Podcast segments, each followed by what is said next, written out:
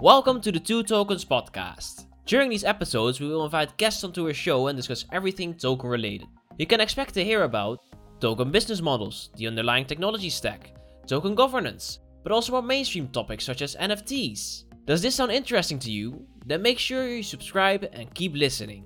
And now, on to the episode. Hello, welcome to the Two Tokens podcast recording. Um, my name is Eric Snoekel. I'm the captain of the Invoice Token initiative uh, within Two Tokens. And with me today is Thomas Fleischmann of Informal Systems. He's one of our new partners that we uh, joined the Two Tokens network, and I'm very pleased that we can talk about what Informal System does and the knowledge of Thomas Fleischmann. Welcome. Thank you very much, Eric, for inviting me. So I'm really glad to be here and joining the Two Tokens initiative. So maybe just a few words about uh, Informal first. So we are a software development company based in Canada, and uh, our purpose is to transform free institutions, software, money, and organizations. So we want to build high quality software. We want to build high quality money, and of course, we want to build high quality organizations. So right now, we we think um, all these institutions are kind of broken. So the software as such, uh, there is not enough intention to the quality of it. Money is overly centralized, and uh, the organizations are uh, much too hierarchical. So of course we cannot solve everything, but uh, our pledge for, for the next 10 years is to uh, go into the direction of formal verification for the software, so making software better, going for the um, much higher quality of uh, development. We, we, are, we are aiming for executable specifications to make sure at every step of the development the software is of the highest quality. In terms of money, we are aiming for collaborative finance, meaning democratizing uh, the money, giving everyone a, a, place and a chance to be to fully participate in, in the financial environment.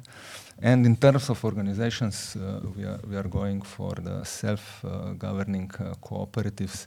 And also we as uh, Informal, we are a cooperative. And how would that work? So which is in which order would you um, go in such a process? I, I, you can do all at, at once. Uh, um, small steps, of course. I understand that. But what is uh, what's the order that you have in mind to do that? Yeah, in uh, we are tackling everything at once, but as you, as you mentioned, in small steps. So we are taking small steps uh, in in both uh, uh, in all three directions. So we are developing better tools to specify and verify the, the software. Uh, we are taking small steps toward collaborative uh, finance, and we are also practicing uh, um, co cooperative behavior, co cooperative governance in, in the firm, and we are also building some tools and using tools uh, to help organizations uh, be better cooperatives. Perhaps you can go a bit deeper into what collaborative finance is and how that would solve some of these problems. Yeah, so we see collaborative finance as a system, uh, as a powerful new mechanism uh, that, that, that can improve the sustainability and reduce the systemic risk uh, within our financial systems. So uh, what collaborative finance does is it takes advantages of the existing networks of payment obligations and tries to bring better tools, better ways to manage uh, our finances to discharge these payments uh, obligations in, in the networks. So uh, in, in this uh, regard, uh, the concept of collaborative finance has a, a really wide range of uh, applications in, in, in, finance, in supply chain financing, in, in, in managing uh, our daily uh, activities. And uh, at this point, the collaborative finance principle is really strongly connected to the two tokens initiatives. So what we need for this vision to come true is uh, a very wide participation in, in sharing of uh, uh, financial information, sharing information about who owes whom what. And uh, tokenizing invoices, for example, is, is one very concrete step into this direction. And you need the tokenization, I, I, I assume, to be able to um, that, that, that the privacy is still in there. So you don't want every every transaction in the open, I, I, I suppose. Yeah, in, in terms of uh, uh, privacy, uh, there are many solutions from the technical point of view. So you can go for a very simple open sharing uh, where everyone sees everything uh, as it is on, on, on, on permissionless uh, blockchains. everything is open. You can obscure part of the information, you can obscure the identity, identities of the participants. Uh, but uh, what we are trying to do is uh, opening uh, field for everyone. So uh, we are developing systems where, where privacy will be maintained even when it is shared for the purposes of making a better uh, financial system. So this is technically possible today. The, the latest advantage, advances that were made in terms of, um, of cryptography uh, are basically making this kind of system possible. Right. Using zero knowledge proofs and things like that. Zero knowledge proof is uh, one, one, one of the examples yes. how, how yes. to go for this. Okay. Yes. Yeah, clear. Okay. Um, let me see. So uh, from from from collaborative finance, uh, we go into that's that's that's the money part of things, but we also have the system part of things and the hierarchy, hierarchical part of things in organizations. How do they relate? Wh which one is the most important one of the three? In terms of, uh, I think uh, everything is important, but uh, the first stage, I think the quality of, of the tools we provide uh, is the most important. So finance is not something to um, to go easy about. Okay, so producing uh, producing tools that would enable uh, wider masses uh, or that would enable democratization of, of finance. These tools must be of high quality and high standard. So you cannot you cannot do this by providing uh, something that is experimental. It should be totally riskless for yeah, all participants. Absolutely. So this is why we are we are uh, fr from the start. So we, we could go out with tools right now, but we we choose not to because of of this uh, standard. So we are uh, working very hard on achieving uh, the highest possible standard before we publish anything. And you publish, and then it's open source. Everything that Informal uh, publishes is open source. So so that can be used by others yes. to build their own yes. uh, products. Yes. Um, so, and how does that go with, if, if you look at the governance part of things? So, mm -hmm. um, you have a, I would say, uh, idealistic approach mm -hmm. to mm-hmm. things, but people can also use it. Yeah, so um, we, we, have, in, in terms of business, we have two tracks. So there is, uh, we, we have uh, secured finances for, uh, for development of public goods.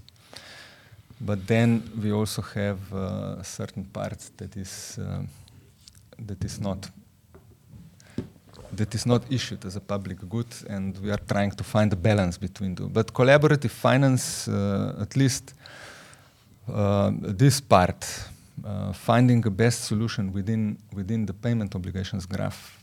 This is something where we are aiming for for a public service.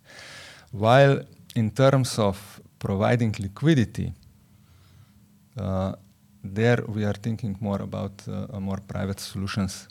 So this is this is the balance we are trying uh, we are trying to uh, to take by making tools widely available but then also enabling uh, participants to actually uh, earn for the value they provide. So providing finance, providing new, new liquidity is a value added uh, service while resolving the issues based on the information that is produced by the community I think in principle should be a public service. But if you roll if you roll out your tool set, it can be used in a closed environment. It's Yes. and you cannot go because every economy is connected these days, um, and you cannot uh, do a rollout worldwide to be used everywhere. I suppose it's either one specific use case, or it is a closed environment. I think uh, so. The tools can be used for uh, for different purposes. So the tool, in principle, will enable uh, open open collaboration for everyone. So if somebody chooses to use the same tool in a closed environment, it is his uh, choice. And actually, uh, this principle right right now are already used inside banks, for example, inside the payment systems, but the, the tools used inside the current uh, payment systems are optimized to operate in, in, uh, in graphs with the different topologies. So the, the network of, of banks, the, the, the current payment system is a, is a different network, is a different topology than a network of um, all the participants uh, in, in the economy. And therefore, the, the tools, although they will perform similar function, are different. So uh, we are using different approaches. Okay, so so if we look at banks, for instance, they communicate via SWIFT or they use Yeah. Ripple, they use Ripple for some some payments, um, and and and you'd say that's similar to what we are trying to build for the open market. Yeah, Swift is just a messaging system. Yes, yes, yeah. I know. Yeah, And, yeah. um, There's no money transferred actually. In, no. in this regard, uh, tokenizing uh, everything and putting this on, on, on a blockchain is also just a messaging system, uh, Mhm. just letting everybody uh, know uh, what your financial status is. some value that is transferred Yeah, from one wallet to like the that. other. Yeah. yeah. Um, but uh, uh, the the rest of the tools. Um, so the, the the most important tool within the, the payment system is clearing, and um, clearing can be done on on a variety of ways. So people don't know that clearing solutions are not unique. So you can actually in in, in any kind of clearing network there are uh, many millions or close to infinite possibilities to um, uh, to clear, and um, the financial system is uh, is designed um, differently now. So it's uh, the major the major focus is to to clear as fast as possible. Uh, to reduce, um, uh, to, to make the payments as fast as possible, and this focus to reduce the need for additional liqui- liquidity from the banks, like uh, these overnight loans that are very Mhm. expensive, uh, is this is coming in front uh, only uh, lately. But uh, in the environment where uh, issuing new liquidity is very difficult, like in trade credit networks, the focus of the clearing is not in the speed, but in the amount of amount cleared. So you, you are aiming for clearing as much as possible, and not necessarily every minute or, or every hour or every day. So this is kind. Uh, these are kind of the differences. So you can compare the tools, but there are there are huge differences in how they are implemented and uh, and what kind of algorithms uh, you actually use uh, to to execute this. Okay. So last November, we already uh, recorded a podcast uh, in the Two Tokens event in the Industrieele Groote Club in Amsterdam. It was about the invoice tokenization, the standardization of the invoice token. How does the invoice fit into your scheme and into your um, yeah, in, in, into your system? In yeah, in in the normal use case for uh, for uh, firms for, uh, for in a business to business environment, let's say the, the invoice is the the most widely used uh, way to communicate uh, uh, who owes whom what. Okay, and it is kind of a normal first step. I think this is the, the normal first step to do in in the direction of sharing information about who owes whom what. And uh, this, these initiatives, I think, are, are very, very important. The standardization in this uh, uh, process is very uh, important uh, because uh, what we have learned so far from, from the data we, we were able to collect about the, the debts and trade credit in the real life business to business environments is that the larger the network, the bigger the benefit for the network participants. So having a, a wide participation in these schemes is, is really uh, the, the end goal and it will bring the biggest benefits to, to all participants. But the benefits are with the people The benefits and the companies? the benefits are with all the participants in this system. So one one of the interesting things uh, about um, collaborative finance principles is that there are no winners or losers. So e- everyone wins. It's a it's an interesting uh, situation where um, But the parties that control the money flow at the moment, the, are they winners in your Mm, system? In, in our system, there is no control of money flow. So No? there is no central party that would control the money flow. So the, the money flows uh, are dictated uh, by, by the network, and network is a result of the economic activities of network participants. So you, you do business with people, and this creates a topology. So it's not influenced by, by, a, cer- uh, by a central entity, it is influenced by, by the activity of network participants. So there's people that control money now, the banks, Mhm. for instance. They still can benefit from the system, but they have to rethink their operation. They, the, what is interesting in, in the trade credit uh, obligation networks is that they are very complex.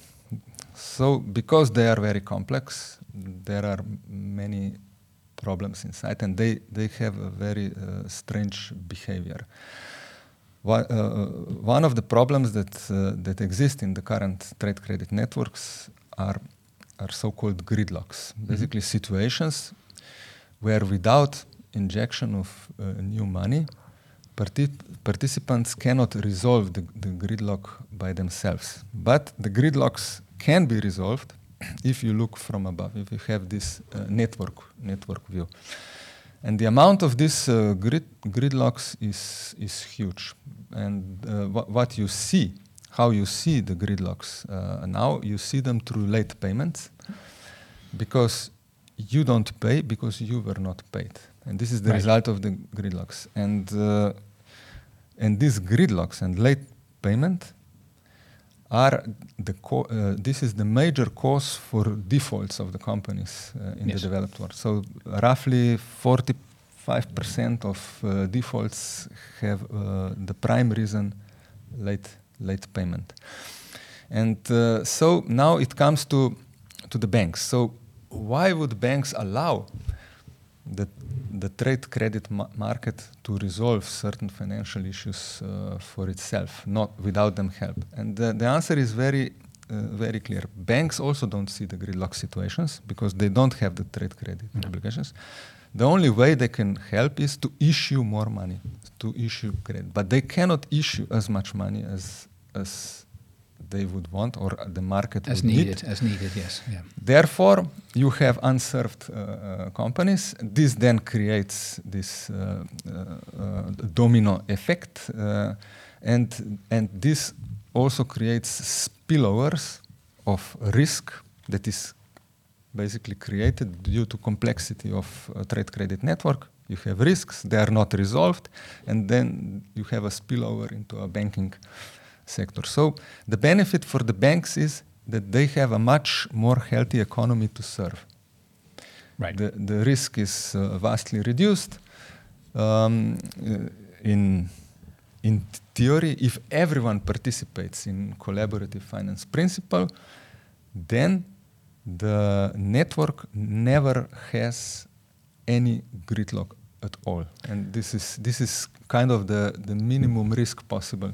So, you but European regulations or national law legislation doesn't solve this problem. The, the legislation, uh, there is no special legislation for, for this kind uh, of process. So firms can resolve their financial issues uh, using the obligation law, the general obligation law.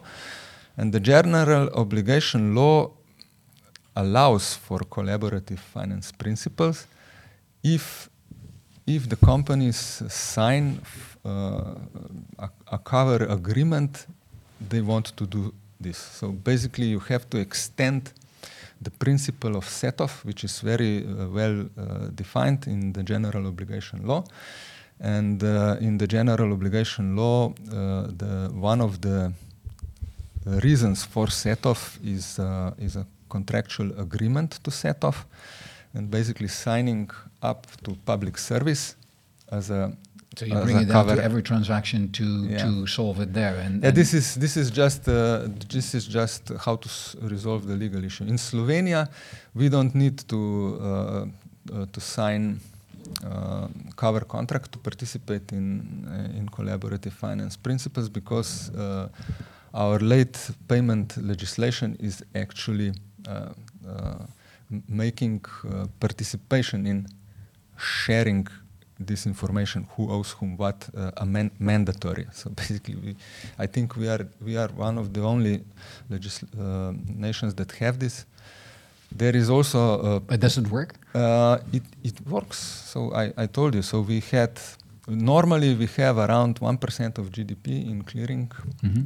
and uh, it went up to five percent in worse times uh, and still the participation is relatively low. So approximately, so between five and ten percent of uh, Slovenian companies actually participate in the system. Okay, because non-payment of, of invoices is not a choice for all companies. No. It's it's just a thing that happens to them because their customers don't pay or mm -hmm. they they made wrong decisions in their in their business processes. So it's not a choice, not always a choice not to pay. Yes, it's not always a choice. Sometimes it is. Um, but uh, in, in many cases, uh, yeah, my, I, I, think the larger the company, the more choice they have not to pay. Yes, yeah, uh, and and this will solve that as well, right? Mm -hmm. So uh, the choice of um, uh, so the way the way companies manage uh, their working capital, so how much trade credit to take, how much uh, to, to, to resolve uh, with cash. Th these are individual choices, but usually, usually the choices uh, always have some effects. So in Slovenia, uh, people who are regular, regular uh, participants in this collaborative uh, finance principle they, they report uh, uh, much uh, better relationships with their suppliers and customers.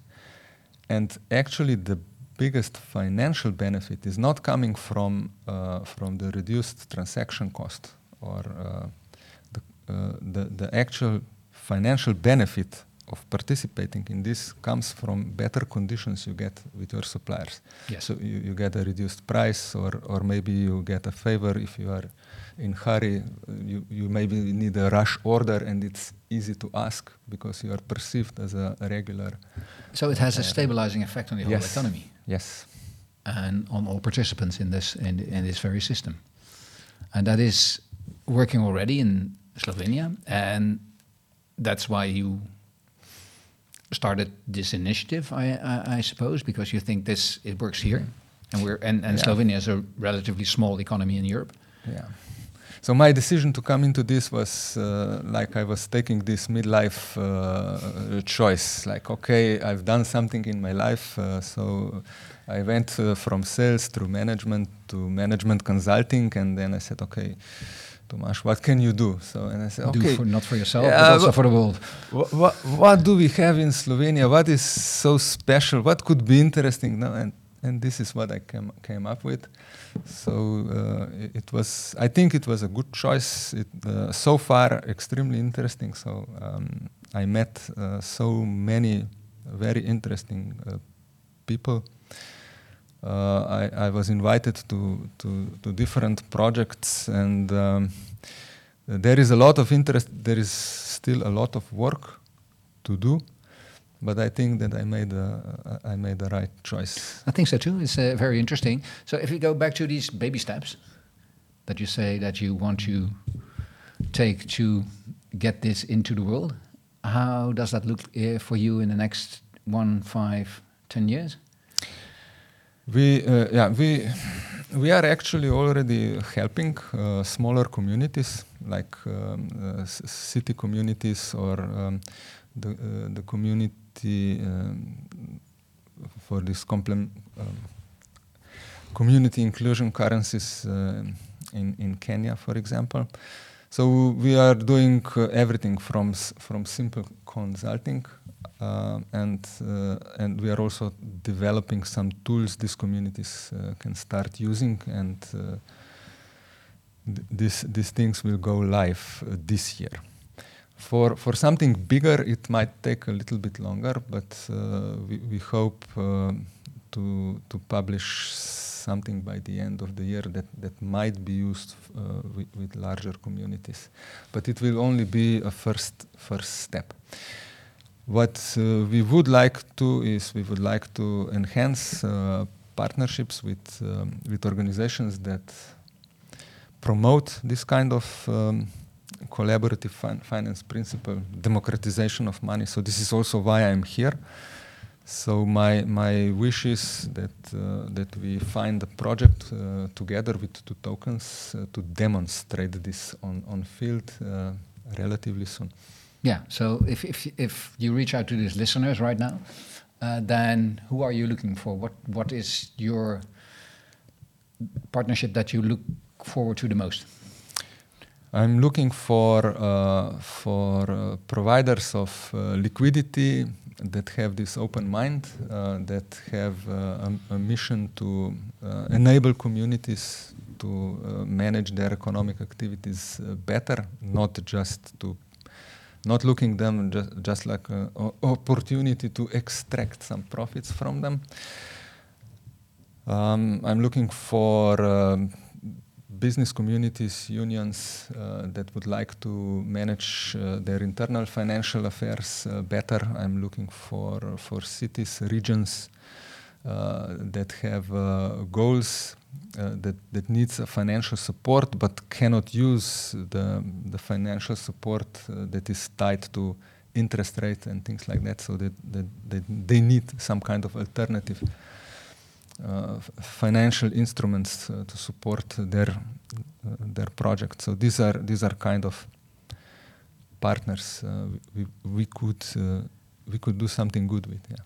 Okay, so so democratizing finance that is the track within two tokens that um, you participated in, where the invoice token is also uh, part of. Uh, we very much welcome you and your ideas into into this uh, this this very track. I think that we're coming to the end of this podcast now. Is there anything that I forgot to ask and that you still want to put out to to the audience, uh, um, the listeners? Um, mm.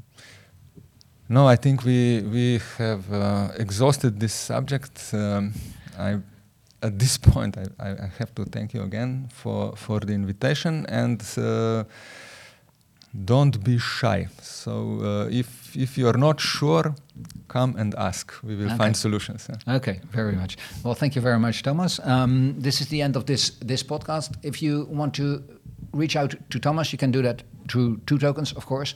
Um, or to Thomas directly if you find him on Fleischmann on uh, on LinkedIn, then you could do it directly. Thank you very much for listening, and um, I hope to see you next time back into uh, one of the events of Two Tokens or the next podcast. Thank you very much. That was it for today's podcast. Thank you for listening in, and please subscribe so you don't miss out on our upcoming episodes. If you want to get in touch with us, you can find our contact details at www.twotokens.org.